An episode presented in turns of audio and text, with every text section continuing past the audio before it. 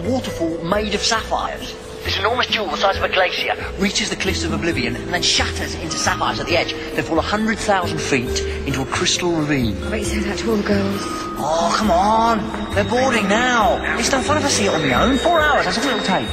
No, that's four hours there and four hours back. That's like a school trip. I'd rather go sunbathing. You be careful. That's extonic sunlight. Oh, I'm safe. It says in the brochure this glass is 15 feet thick. All right, I give up. I'll be back for dinner. We'll try that anti-gravity restaurant with bibs. That's a date. Well, not a date. Oh, you know what I mean. Oh, get off. See you later. Oi, and you be careful, all right? Ah, taking a big space truck with a bunch of strangers across a diamond planet called Midnight? What could possibly go wrong?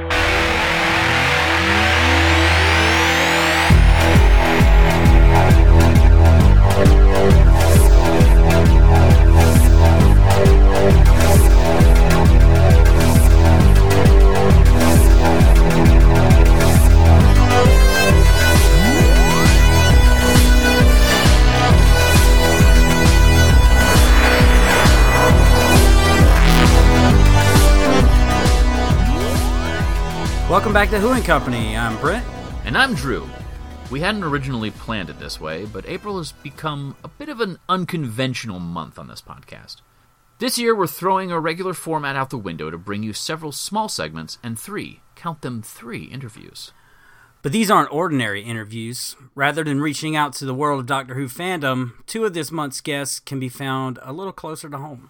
But to make sure we haven't reversed the polarity completely, we're going to start by sitting down with Richard Franklin, who I got to spend some time with in February at Gallifrey 1. And that's all coming up right after this. Everything all right, miss? it Wasn't until you came along. You took years off my life creeping about like that. Well, I didn't want to disturb the doc. What's he up to? Well, at the moment, he's carrying on rather like a one man food and wine society. Talking of food, you, uh, you couldn't get us a bite to eat, could you, miss? I'm famished. Hang on.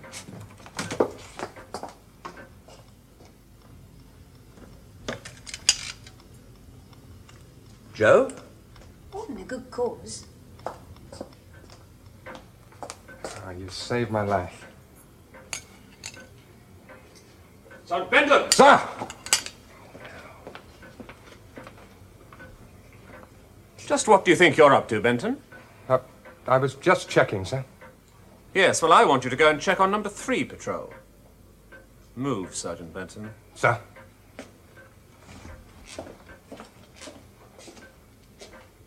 Joe, how thoughtful. That wasn't very kind of you. RHIP, Joe. Pardon? Rank has its privileges.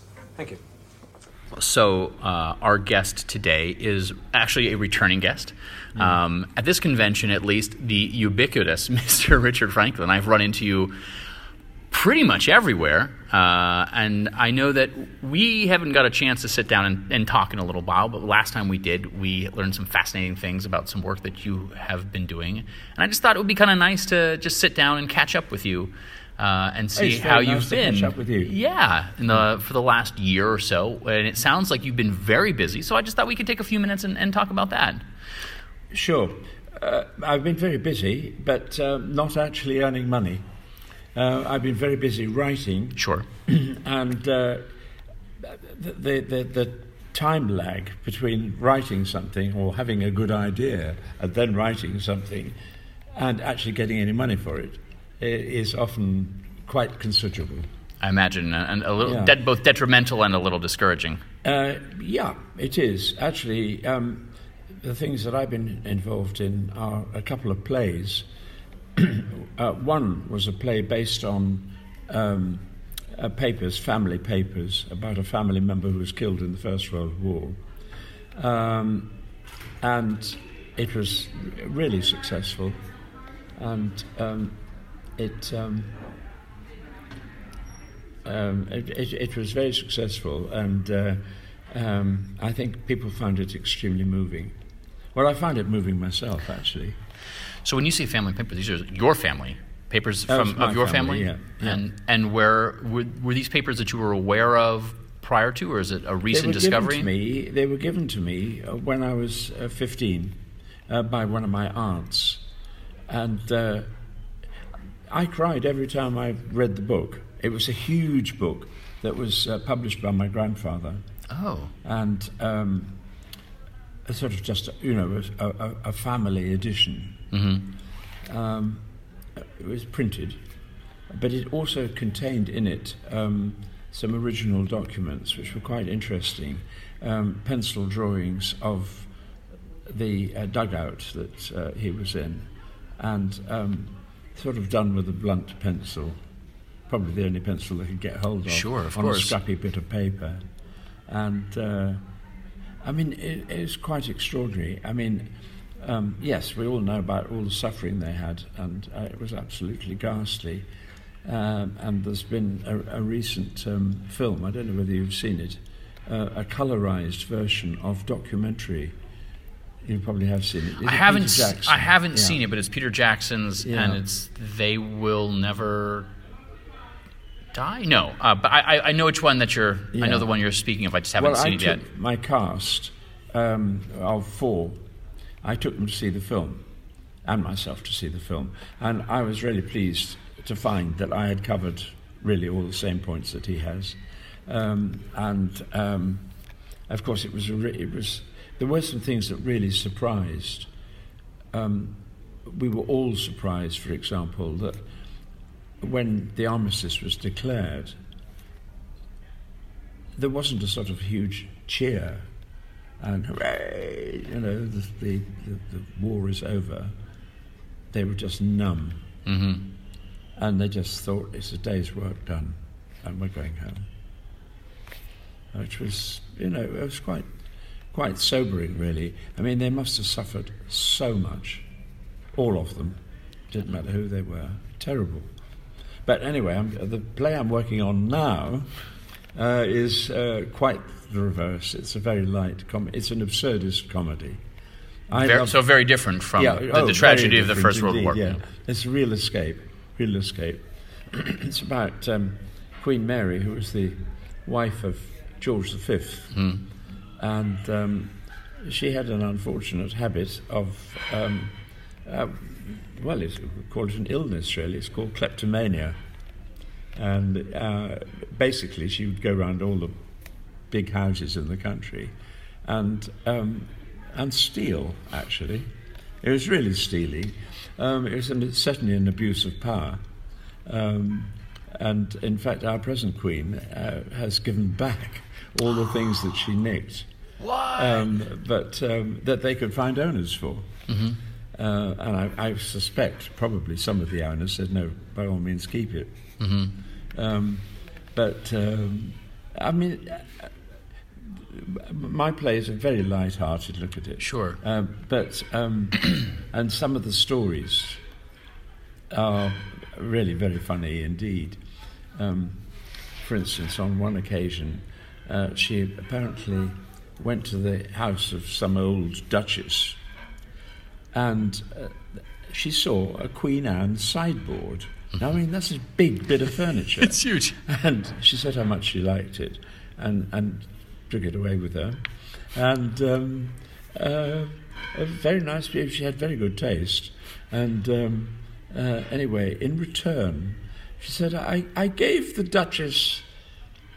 A brass tray I picked up on a stall in Bombay, and she was delighted with it. You- you I'm, I'm, mean, guessing that she probably wasn't. What? I'm guessing she probably wasn't, or is it a gift from the Queen? Yeah, something well, that's it's worth bragging rights. Yes. Yeah, absolutely. Um, as that's, that's one. There's, uh, there's an, another story that I tell, um, which actually uh, was connected with my mother's godmother, who knew her, and uh, was also a very good needlewoman. Mhm. And the Queen was a very, very good needlewoman indeed. And um, uh, uh, she was, um, she, my mum's godmother had covered a workbox in something called trapunto, which is a, a sort of a padded style of, of 17th century needlework. Um, and foolishly, she'd left it out in the hall and, when the Queen came. And immediately the Queen saw it and thought it was a genuine old 17th century piece. And uh, she said, Oh, I do like that. Mm, I like it very much indeed. And apparently she went, didn't get an immediate answer from the godmother because um, the godmother thought, um, you know, I don't want to offend the Queen, and she's got it wrong because it's, it's not a genuine piece. And uh, anyway, eventually she went on apparently about this thing all the way through tea, and and after tea, um, godmother decided that she would have to give it to her, um, which she did. And uh, she said, you know, um, I'd be very um, honoured, ma'am, if you would uh, accept this small gift from me. And um, do you know what the Queen's reply was? Well, you obviously don't know what the Queen's reply was, but the Queen's reply was, It's already in the car. Which is quite nice. And um, uh, so that is one of the stories that I tell. But there are all sorts of other ones. I was writing last night, actually, because we've been trying to get a, um, a big enough statue of Venus de Milo. But curiously enough, they're very difficult to get. And I mean, you'd have thought there were millions of Venus de Milos around. Well, I've maybe been looking in the wrong place, but we've looked on eBay, we've looked on Amazon, uh, we've looked whatever we can think of, we've Googled it, and um, we uh, haven't discovered anything. Um, so, um, uh, uh, but the story, the story gets told, and it's quite funny. I mean, you could always, if you're going to do something big like that and you need it for prop, is this something that someone would carry off? You could just do a, a, a two-dimensional cardboard, and that way they'd just be able to pick it up and just walk off with it really well, easy. we've done something similar to that actually. Um, we've actually got um, um, a, one of the um, um, uh, those dummies they have in shop windows to Sure. dress clothes on, Oh, right, yeah, with just the. And it's got no arms. Right. so it's perfect. Oh, that's really clever. Yeah. Now, with your first play that we were talking about with World War One, you were given a, a family heirloom, and that is the Yeah. inspiration for that. So, what is the inspiration for doing this one about Mary? Uh, I was. Um, I did a job in, in Sweden. I was artistic director of a Swedish company. And um, because of that, I used to get invited by the British Council to go to embassy parties. And um, uh, I got to know the ambassador, who was a published novelist and playwright. And um, when he retired, uh, I suddenly got a call one day out of the blue, and he said, uh, Richard, I'd like you to direct a play of mine. So I said, Oh, thank you very much. And uh, when he gave me the script, it was not a play, it was a monologue. And I said, Look, I'm not particularly interested in, in directing a monologue. And it was, he'd cast it anyway, uh, but, but that wouldn't have mattered, except that the person that um, uh, he got to play it was quite a difficult sort of a guy, and uh, an amateur. He wasn't a, a professional. And I mean, for a, a, a pro to come on stage in a costume and read a monologue, uh, absolutely cold, for an hour, um, that's quite a tall order. And um, I think this particular individual thought he would sort of prance around in a, in a frock and be funny. But you can't do that for an hour. Yeah. And um, anyway, the, the, the long and the short it was that um, I wrote back to Richard Parsons, was the ambassador, and I said to him, um, I will do it, but I think um, it would make a, a very good play, short play. And I gave him a scenario, um, and um, he, he agreed. Um, uh, so um, this is sort of Mark Two, really, because Mark One had this very difficult actor in, and um, uh, I, I mean I write better now anyway, so I'm, I'm writing another version. Sure. Yeah, a new title and everything. Yeah, put it in the car, Cynthia. It's called. What is it that you it's got, just to be kind of blunt, what is it that you get out of writing? Um, because it can't just be about a paycheck. No, I mean, this no, is so when you, a you're, you're this is this is a, a creative process. So what is it that you get out of that experience of going through that, um, making you know, writing it and prepping it, and there's a lot that's involved. That's a lot of work. Thinking. Mm, please do. Um, a difficult question. Um, just the pure pleasure of creating something. Mm. That's that's exactly all it is. To create something that I am satisfied with. Right. So when you write these, do you also want to direct them as well? Uh, Not necessarily, but the only trouble is I've given scripts of mine to other people before, and they Mhm. never do what I want them to do. Oh yeah. Um, so, uh, to be quite honest, yes, I think I would never now let out a script of mine. I would Sure. Always insist on doing it myself. The first production. After that, Oh, of course, yeah. Yeah, well, it's kind of the the hmm. beauty of, of any kind of creative work when it goes out there, because you, you know any kind of collaborative piece, and that includes theater or movies or television, is that the writer has something in mind, the director can add something to it, the actors bring hmm. something to it. And you can have you can have the same director and the same writer and have different actors, and you're still gonna you're gonna get something different out of it. And it has its pros and cons, I would imagine. Uh, but for you to be able to have your vision, I imagine Mm. that that's quite important. Oh yeah, absolutely. um, I mean, I, I, suppose when I said it's it, purely the act of making something as perfect as you think you can get it. Mhm. That certainly is is one thing that drives you. Uh, the other is audience response. Sure. Um, uh, if I'm, if I've made them laugh or cry uh, or be interested, um, that's cool. You know, Yeah. as far as I'm concerned, that I've, that's you know, point made.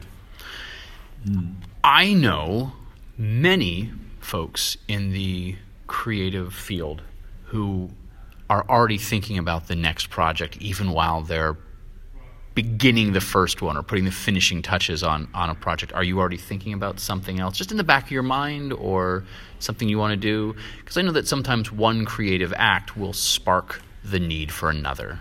Uh, is there anything that you're looking forward to in the future, or is it really just focusing on this project right now? Still with us? yeah, absolutely knackered. That's fine. Yeah. That's fine. I'll tell you what. We'll, we'll go ahead and end. we'll Yeah. end it. You start to fade. No, no, awful? No, it's fine. I thought sleep in the middle of I was it. thinking he's very deep in thought. He's really putting some thought into this. Yeah. He's asleep. Yeah. Check to make sure he's asleep. Okay. Yeah, I was. I So- do apologise. That's fine. Richard Franklin, thank you so much for Yeah, taking not this. all. You've probably got enough there anyway. I do. Thank you so Yeah. much time for for taking your time out and spending some time with us. No, lovely. It's ni- Excellent. very nice to see you again, anyway. Yeah, absolutely. Uh, Brent, you may have noticed uh, a bit of a pause at the end of that interview. Yes. Uh, Richard Franklin did in fact fall asleep while talking to me. I thought, I thought, uh, oh, he's really thinking about this question. He's really, really thinking about this question. right. All right, he's not, he's not sick. Uh, and then, uh, of course, the inevitable. Please, God, don't let Richard Franklin have died uh, in the middle of my interview. Um, which thankfully he didn't. He just he was really busy. Like there wasn't a moment where I didn't see him at a panel in the lobby. Um, he was just, I think, just kind of taking in the entirety of that convention. Uh-huh. Um, and I, I think he probably gave up a little bit of sleep. And but he had a good sense of humor about it. In fact, we had dinner, uh, a large group of us, the following evening, and he was telling everybody the story of how he fell asleep in our interview. So I don't, I don't feel bad playing it. Uh, it is, it's a thing that happened. He was a real good sport about it. Yeah. So yeah, it was fun. Well, our next guest is someone who isn't really a Doctor Who fan, but she knows one very well. I took a few minutes to sit down with my wife Tammy, and this is how it went. So I'm here today with my wife Tammy. Hey Tammy. Hey, Brent. What's it like living with a Doctor Who fan? Well, you want the good or the bad? Both. All the above. Well, um, it is a lot of screaming and yelling when there's uh, some kind of new book or show or something Doctor Who, anything Doctor Who related. Like today when they announced David Tennant is coming to Raleigh. Uh, yep. So, and I'm not the only one in your life. I got our two boys into it too. One so, one more so than the other. Yeah, Ad- Adrian is uh, diehard, and Caleb is like, yeah, it's pretty cool. But Adrian, goodness, I mean, yeah, I thought it was bad with just one crazy Doctor Who person. Now there's two, but that's it's a good thing because now I can say, hey, why don't you have Adrian go with you to this thing, or why don't you talk to Adrian about this Doctor Who stuff? Because sometimes I have no clue what you're talking about. Sounds like Chinese. Well, you're also surrounded by it at work, right? Yes, uh, uh, my friend and coworker, uh, Winnie, she is also uh, a big Doctor Who fan. Uh, more the recent Doctor Who, not so much the old stuff, but she would continuously like to throw out weird Doctor Who comments, and I'd be like, I have no idea what you're talking about. And she'd be like, Tell Brent, he'll know. You and I went to your very first convention almost two years ago. So, what was that like for you? That was definitely an experience. The costumes alone were mind boggling and pretty cool. Uh, however, it was definitely very long waits in line for a picture of somebody. The main reason you wanted to go was to meet somebody there, right? Yes, River Song. She's one of my favorites. So, for the past few years, on my birthday, every time my birthday rolls around, she's already making a face. I get to watch a classic Doctor Who story with Tammy, and I'm so excited. And uh, what do you think about it? um, sometimes you just have to do stuff for love. so because it's your birthday, I agree to this one thing on your birthday. So I figure with all the give and take in marriage, this is my my my give. But yeah, I I suffer through with much explaining usually in the beginning. But thankfully, after the very first time you ever had us do this, that was like what, like a three hour one or something crazy. It was like so many parts and it was all crazy. I was like, don't ever make me do this again. And then the next year you said, I swear, I promise, I promise, I won't. I'll find one that's really popular and that you'll love. Oh, I've dropped them all on you. I, I had her watch Caves of Androzani one year, which she thought was okay. Um, um, what was another one? Last year we watched um, Remembrance of the Daleks, and you thought that one was pretty good. That wasn't bad. The one that was absolutely like I was horrified was that baby doll one. With all oh, the... Spearhead Oh my gosh! I was like, they let little kids watch this. I'm terrified. This is just the creepiest thing I've ever seen. All right. but yeah, so yeah, happy birthday. and we're not the only ones that do that either. Uh, James from the Doctor Who podcast also has that with his wife on his birthday every year, and she suffers along with you. So, oh, I'm glad I'm not the only woman. so, um, I have to ask. I already know the answer to this. So, who's your favorite new series Doctor? Matt Smith. Why? Because I love his personality. It was just it. I don't know. It was good. I I started watching it in the very end of David Tennant, and that I was snooze fest right through, which I think people are horrified that I say that. I just didn't, I don't know, maybe it's because I just couldn't. But then he regenerated and turned into my my Doctor Who boyfriend, Matt, and I have been smitten with that guy ever since. But you know, he has changed again and again. So if you had to pick one of the old ones, like the first through the seventh, as a favorite Doctor of the old series, which one would oh you pick? My.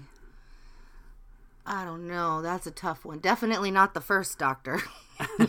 he was an old grumpy thing, wasn't he? Um, yep. I don't know. I definitely wouldn't put pick the what's the one with the curly hair that was on in the eighties. That I'm always telling you that was when I first ever even knew what Doctor Who was. Oh, in the seventies, that was Tom Baker. Oh yes, Tom Baker. So yeah, that freaked me out horribly in the 80s, early 80s, was when um, I saw a few of those, and my dad would be watching it, and the theme music would come on with the opening credits, and I would start crying, and I would be like, Turn that scary show off, I'm scared. And then he was, you know, very stern faced into the camera with all these sayings, so I would get so frightened. But probably if I'm thinking about personalities. Prob- what's the guy with the celery on his shirt? Peter Davison. Yeah, he's he's great. I, I like him because he's silly and funny and lighthearted, which is pretty much why I love Matt Smith. I think because he's just sweet, and obviously it's River Song's band. So So we just finished series 11, which had a new doctor, Jodie Whittaker. Tell me what you thought about this series. Because it was totally different than what's come along before recently, I think. yes, um, although I'm excited that there's a female doctor, which technically the master, when she's popped back in there, she was a girl, which tells you that Time Lords could be girls. So I said that like way back because obviously, even though I'm not a huge Doctor Who fan, I'm a genius. Yeah, you you called it. I did. So it's not that I don't love the new Doctor. I just don't think I love like that. It's kind of slow. Maybe is that the right word I'm thinking? So it's not her, it's the stories. I think so. Yeah, I'm not. I definitely am not in love. With However, what's Grandpa's name? That's Bradley Walsh. That's uh, Graham. Yeah, he's my favorite. I love him. He's such a because he's not his biological grandfather, but because he married his grandmother, but he's like so protective in the whole storyline of how what's his grandson's name? Ryan. Him Ryan. And, him and Ryan. Yeah, like how that whole thing like transpired, like how he didn't really want anything to do with his you know, Yeah. step grandpa and That now storyline, I think, was my favorite throughout the whole year. yeah, Every time something like that would come up, I was really paying attention to see what was going to happen. And, you know, it wasn't a ton of action this year. Um, not a lot of danger or peril for any of the people on the show um, until the New Year's Day special, which was the best, I thought. And, um, but Ryan was my favorite character this year. What was the one with the big giant spiders? Was that the end one? That was the fourth one. Oh, yeah. That one was okay. I did not like that one. go figure. Go figure. It's the one with the Trump wannabe in it, and it was ridiculous. Oh, I didn't even pay any attention to that part. I was Yeah. just those spiders were ginormous. So, like I said earlier, they announced today that David Tennant is coming to Raleigh to the local Raleigh SuperCon. So, uh, what do you think? Is that is that enough of a big talent draw for you to come out with me? Uh, negative. I think that is my cue to go do some laundry, and I will talk to you later, Doctor Who man. Since our show began back in early 2017, we have featured several former members of the Doctor Who podcast, which ended almost five years ago. This week, after a five year hiatus, episode 293 of the Doctor Who podcast dropped. Uh, it's really good to hear our UK team back on the pod waves. Really enjoyed the first episode. Looking forward to the next episode for reasons. I don't need reasons to talk to our next guest. He's family. He is my oldest godson. He likes Doctor Who. So here we go.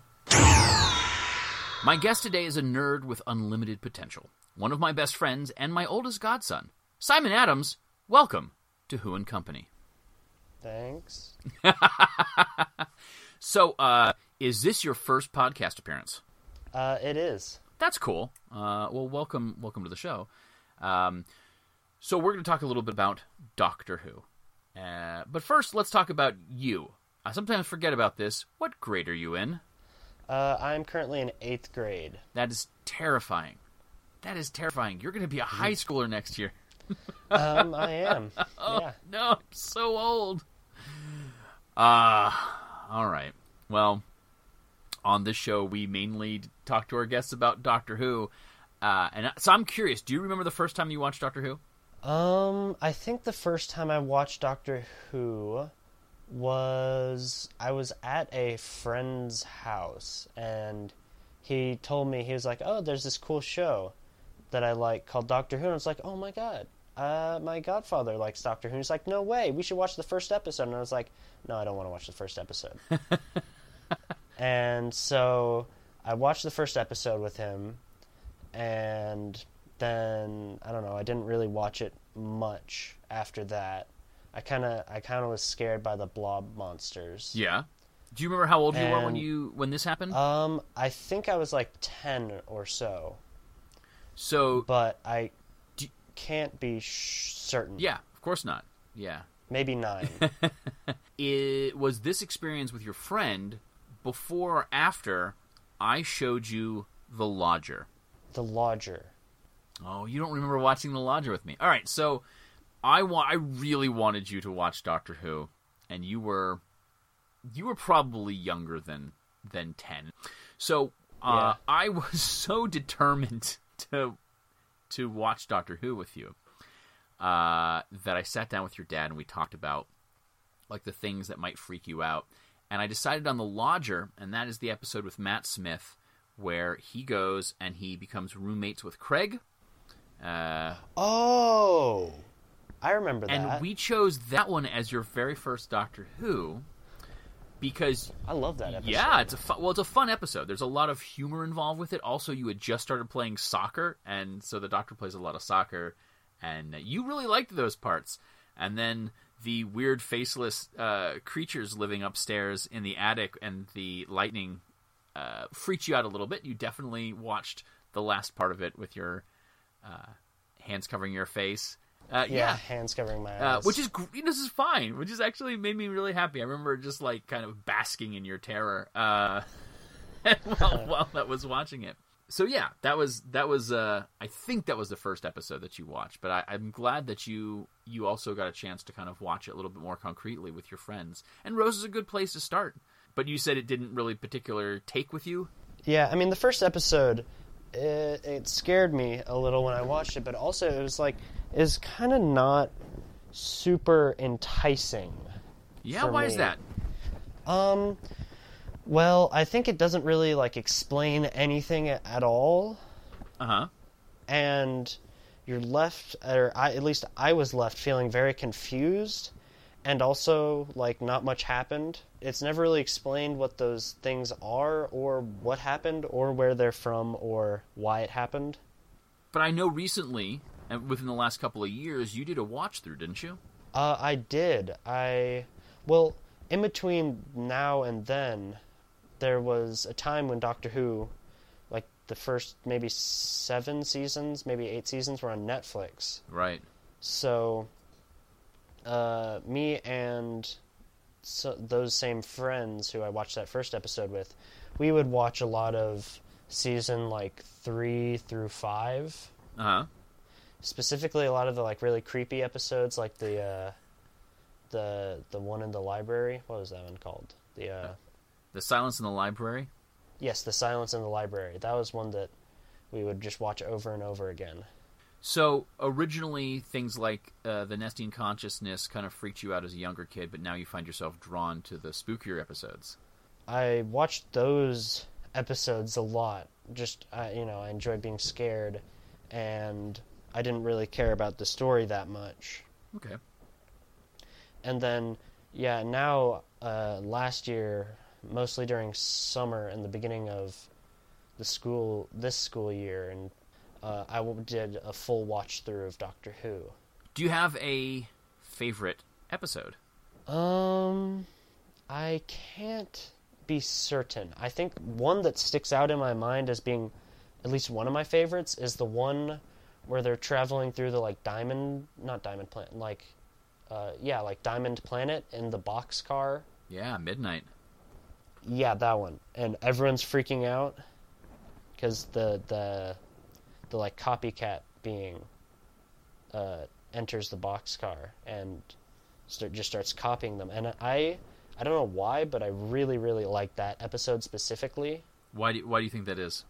I think there is like a creepy aspect to it, but it's also very interesting to see just like how people are almost getting like tricked by it. It's not actually doing anything but copying people. Mm-hmm. It's just copying them before they can say what it's copying. Sure. So then I don't even know, but it's like tr- I thought first thing that was a very interesting way to take that because I've seen just the like copying thing of like aliens copying people in movies. Sure. But I haven't seen that happen before and I thought that intrigued me. And I also just liked the idea of that specific monster and that it's very suspenseful and we never get an absolute uh, resolution of what actually happened. I, which is one of the reasons I love that episode. Aside from the fact that they have a stellar cast and everyone's acting acting their pants off in that. So uh, that is a, a David Tennant episode. It's also a, a companion light episode. But do you is David Tennant your favorite of the Doctors? For a while, I would say that Matt Smith was my favorite Doctor. Ju- uh, I really liked. Uh, well, I thought the music in all of his seasons was very well done. Even though it was like one song played over and over, they really used it to great effect. Uh huh. And I also liked how after his big story ended with like all the time falling apart and stuff and get it getting restarted, kind of changed into just kind of like this crazy old guy, Uh huh. but in a youthful body. Yeah. And I also really enjoyed that character as well. Mm-hmm. So I think he had just a lot of like story going for him that other doctors and like a lot of uh not aura but like theme going for him that other doctors didn't don't have. Uh huh. Now uh, I don't know. I don't once I get to the season that the doctor is on, that it will be my favorite doctor. because, you know, it's what's happening now. Sure. Sure. There's nothing wrong with that. I think also the second most recent doctor. Oh, this is embarrassing. Don't The- worry the about old, it. Old guy. the old guy, Peter Capaldi. Yeah, Peter Capaldi. Yeah. He's would be my other choice for my favorite doctor Uh huh. because he's less of the same like, oh, I can't kill anyone, just no matter what, I can't kill anyone. And he's like just kind of doing whatever he wants. He's finding his way. Yeah. So, do you ever just plop on an episode of Doctor Who because you've just been thinking about it and you just kind of want to watch it? And if so, what what episodes does that tend to be? Um, well, I, again, I I mean, I find myself watching a lot of Matt Smith and uh, Doctor Two, Uh huh. the second one. Uh, I find myself, yeah, watching them the most. And usually it's like the mystery episodes that I like. So, like the uh, Agatha Christie episode. Uh, I've watched that one maybe five times. I'm so happy right now. Uh, I've watched Silence in the Library definitely a lot of times. So I've watched those a lot, and I find myself watching the plot episodes less than I've seen other episodes. hmm. So when you say plot episodes, you're talking like the arc, like the main arc to a season, or um, I'm or just- talking about th- that, but also just some episodes, like the the one where he goes to the planet where he dies. oh right, sure, Trenzalore. Yeah, when he goes to Trenzalore. Mhm. Um, I that's not one that I've seen many times, and also, I I don't know. I there's some that are I just don't watch very much because I don't like them. Yeah, nothing wrong with that. So, yeah, but I find myself watching the like suspenseful, spooky ones a lot. Cool.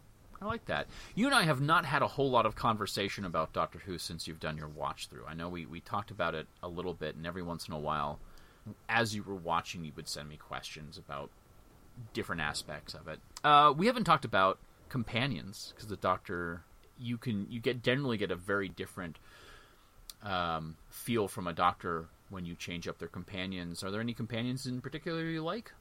Well, let me think. I liked Peter Capaldi, his companion. So we have the one that Matt Smith and Peter Capaldi. Okay, Jenna Coleman. So Clara. had. Yeah. Yeah. I liked her. She was fun. I liked her like story. Yeah. Okay. I thought I thought it was pretty interesting, and I thought that she could have stayed on, or she should have stayed on a little longer. Uh huh. But I thought there were a lot of good episodes with her. Yeah. Uh, who was Peter Capaldi's second companion? So Bill. Bill. So he, Bill Oh, Potts. So he had Bill, Bill. for for Yeah. one season. Uh, I liked actually I liked a lot of those episodes.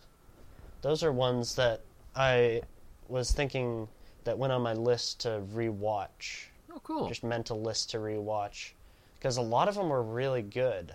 Yeah. And then uh, I feel like he had another companion. Nardole, the uh, the bald robot alien. Ah, yes. And I did- Missy, and a lot of a lot of his seasons involve uh, the female master who. Oh, yes, that was Missy. also very fun. Yeah, yeah, she's fun. She's great. have you gone back and watched any of the classic stuff? I don't know if any of it is available to you. On, I have not service. gone back and uh, rewatched any of the classic. So Doctor Who nothing, nothing from 1963 to 1989. None of it. All right, we're gonna change that next weekend. I think. I think. Uh, I think I'm gonna be driving through uh, on the way to a Doctor Who convention, and if uh, I'm there either in the evening or in the afternoon, I'll I'll I'll bring a couple, and uh, maybe if we have some time, we'll do a sit down and, and watch. You haven't got a chance to see any of the most recent Doctor, right? You haven't seen. I have not because I watch it all on Prime Video, so I have not actually. They're not out yet. You, it takes like, I don't know, maybe a year for the most recent season to go to Prime Video. Yeah, so that's I've, true. I've seen a couple episodes, uh, maybe like two or three episodes. Mhm. So I like the companions. I'm a fan of the companions. I think there's maybe too many of them, but I'm I like them. I'm not as much a fan of the Doctor this season. Why do you think that is? I mean, I know again you haven't seen everything, so it's it's kind of Yeah. hard. But just based on Um, first impressions, Yeah, I mean, sh- there doesn't seem to be like at least I don't see like a new character. Oh. It feels like she's just kind of an amalgam of the other characters, the other or not a new character, a new doctor. It feels Sure. like she's an amalgam of the other doctors. Like I got a strong sense of Matt Smith uh huh. with uh, David Tennant. Gotcha. So she, you don't, uh, from what you've seen, it doesn't feel like she's come into her own yet. She's more aping the other ones. Uh, well, you know, and that's the impression of from the first two episodes or first three episodes. gotcha.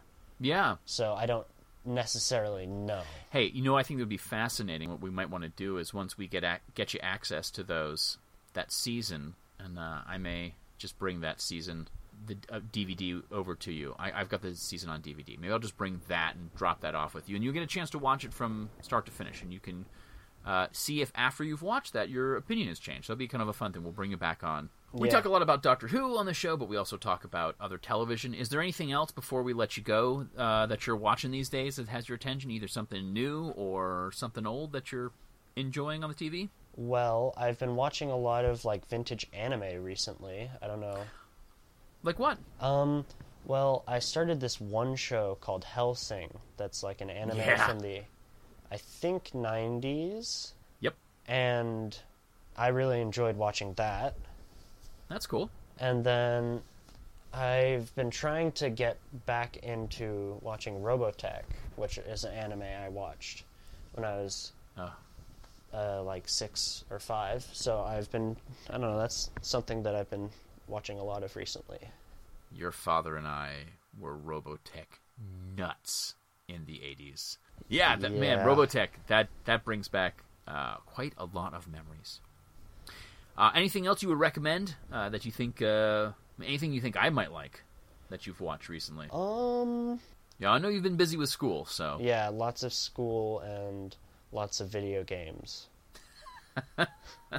well, you are in the eighth grade. Yeah. Um, oh, the OA on Netflix. That's Yeah. That's the other one. That show. Okay. Been So good. I'm on the second season, or just started the second season. We started the first episode about a couple of nights ago, And uh, based on the recommendations on some of my D and D players. It so, is. I believe it. My dad recommended it to me after I showed, or after I said that Legion is one of my favorite shows. The Oh God, that's such a good show. he was like, they're very similar, and I was like, okay, I'll check it out. And then I watched it, and I was like, he was right. They're pretty, pretty similar. Well, that's an uh, that's an outstanding recommendation in comparison. I, uh, having only watched the first episode, I'm, I'm I definitely want to get into it a little bit more. I'm afraid that if I talk about it, I'll I'll uh, you'll you'll spoil something for me. So I'll Yeah. hold off on there. It's something to look forward to and something to look forward to talking to you about when I see you next time. But until then, Simon, thanks for for joining us on the podcast. Yeah, thanks for having me. Uh, let me think. Oh, there's something else I wanted to say about Yes. uh, Doctor Two and Doctor Three. Okay. By the way, uh, every time you say Doctor Two and Doctor Three, uh, podcast listeners are probably cringing, uh, just because Yeah. I know you. I know you mean uh, ten and eleven. Um, Yes. but I'm the old sorry. school fans are going. Oh, I'm he's sorry for not all you talking podcast about Troughton and, Jon Pertwee. I'm not talking about who you think I am. That's fine. It's okay. I, I, I- I understand what you you're saying, and I think they do too.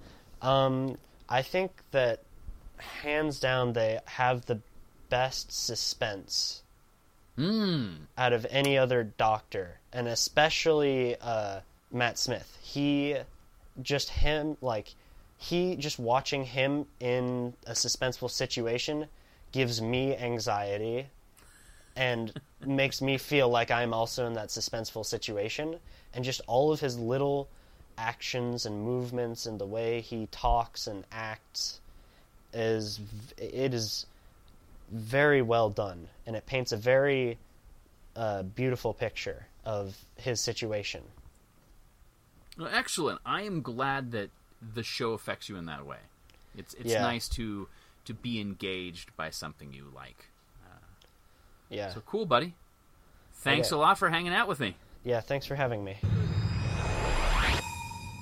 Love talking to my godson about Doctor Who. Um, in the interview, we kind of talk about how uh, The Lodger was the first episode he watched, and that's actually not true. Uh, he overheard me talking about Doctor Who at one point in time, and, and I, I didn't think about this during the interview, but his father showed him The Curse of Fatal Death. So that's a, technically the first Doctor Who episode he Oh. ever saw.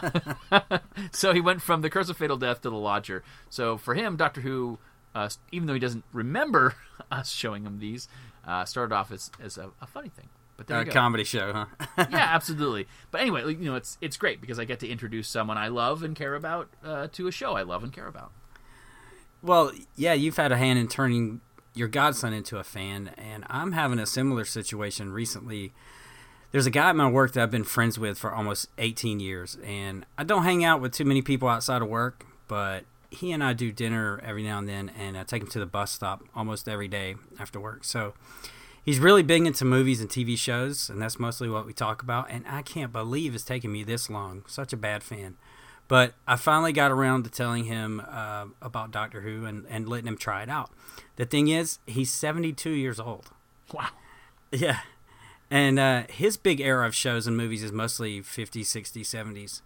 But he likes a lot of current stuff too. So I thought maybe I'd start him out maybe with some Hartnell and at the same time some Tom Baker. Sort of hit two eras at once for a little variety there. Sure. And he's taken to it right away. Um, the first ones I gave him were uh, the Aztecs and Terror of the Zygons. And so when he brought him back a couple of days later, he was like, "Those Zykars were pretty cool." and uh, It's pronounced Z cars. right. Since then, I've just been giving him the next story or two in each run, and he's mostly loved it. I, I saved his sanity by skipping the Web Planet. Um, and uh, even though he's a huge Western fan, he did not like the Gunfighters. Gunfighters is not a western; it's a musical. Right, and he that's just it. It wasn't the story that he didn't like; it was that damn song. And uh, he said he couldn't take it anymore, and he tapped out in the beginning of episode four. yeah, Uh, And- I, I actually have a real soft spot for the gunfighters, uh, but it's one of those. It's definitely one of those uh, Doctor Who stories where if you watch it all the way through, back to back to back, Mhm. that song can get a bit irritating. But if you do what I have been doing with classic Doctor Who and watch one story a night or one story a week, it's Mhm. it's a lot easier to take and actually becomes quite endearing. That's probably true, yeah. Uh, and somewhere in there, he kept seeing uh, the trailer for Series 4 on the DVD, so he asked for that. And he really wanted to see this story about a huge wasp. so, yeah. So uh, I love he- that story so much. Yeah, he was he was he actually really liked that story. I know it's not very popular, but he loved it. Um, he thought Tennant was okay, but he wasn't a fan of his hair. um, but he's worked his way up to the War Machines and Robots of Death. That's what I gave to him the other day, and he keeps asking me every day to bring him more. So I've created a monster, but uh, it's so exciting to turn a new fan onto your favorite show, isn't it? It really is cool, and with having the Blu-rays coming out for full complete seasons, it, it's no longer going to be that case where we we can't find you know certain episodes. Like I, I own every Doctor Who story except for two, and I can't decide do I want to spend fifty bucks to get a rare DVD copy of it, or just I want to wait a year or two and get the full season, including that one on Blu-ray. So Yeah. yeah. I'm looking forward to introducing my godson to the classic stories. In fact, um, this uh, at the time of recording, the next weekend is Wholanta in in Atlanta, Georgia, and uh, from where I live, I will actually be traveling to where my godson is before I get to Atlanta. So I'll actually get a chance to spend some time with him in person, and I, I think I might actually bring a classic story. Which one I have not decided yet. Probably going to be an Unearthly Child. Just the, just that first episode, uh, Mhm. not not the um, Tribes of Gum. But Wholanta's got a great lineup this year, which is which is good news. The bad news, of course, is that this is Wholanta's final uh, f- final convention. I mean, Mhm. uh, at least that's what they're saying. They've seemed to to sticking to their guns that this is it. Um, of course, fingers crossed that they'll change their mind. But if this is going to be their final convention, they have got a pretty good lineup. Of course, headlining for that one, we've got Janet Fielding, so who's always great on interviews, great with the guests and fans. So that's pretty impressive. Um, joining her, um, uh, guest of Who and Company, Edward Russell. Of course, you might remember from our first episode from last year talking about Tops of Pops. He's going to be there. So the brand manager talking about his time on Doctor Who. Uh, Jason Haigh-Ellery, who I'd like to get on the show at some point in time, is definitely Mhm. going to be there representing Big Finish, which is going to be really cool. Um, Robert Allsopp is going to be there, so we're going to talking about um, the production and uh, the, everything that he has put together for all that iconic costuming uh, and prop work that he's done. Which is, I mean, like you think about it, it's it's so much. Um, Jon Davey is going to be there. Um, Yeah, I mean Oh. The monster John- guy, right? The monster guy. Uh, yeah, so I think I I don't know this one for a fact. I'm, I feel like I'm pulling this. I feel like he has been in more episodes of Doctor Who than anybody else, and that includes any of the Doctors, because he's he's usually the guy in the suit uh, behind the mask. Sometimes you can actually see his face. I think uh, on the last on Resolution, he was one of the soldiers. Like he's been a part of so much of Doctor Who, so he's going to be there telling his stories. Lewis Robinson is going to be there talking about music. Um, Kelly Yates is going to be there talking about comics. So they've really hit all aspects of Doctor Who fandom. Yeah. And so yeah, they're going out with a bang. So that's I'm really looking forward to that one, and it's it's one of my uh, regular conventions, or has been for the last four or five years. Uh, bummer that it's going to be ending, but that's, Yeah, exactly. Because uh, I've never been, and uh, I won't be able to go next week. So I hope it's a it's a good last hurrah there. Yeah, well, you won't be able to join us at Wholanta, but uh, it is time for us to thank our guests for joining us on our podcast. So thank you so much for joining us on Who and Company. Who and Company, come for the fandom. Stay for the company. Thanks for joining us at Who and Company. Special shout out to Pixel Who for providing our logo. They can be found at facebook.com slash pixelwho. Who and Company can be found on iheartradio.com and Spotify, or you can download the show directly from whoandcompany.libsyn.com. Contact us on Twitter at Who and Company, support the show on patreon.com slash Who and Company, or email us at whoandcompany at yahoo.com. Thanks, and see you next month.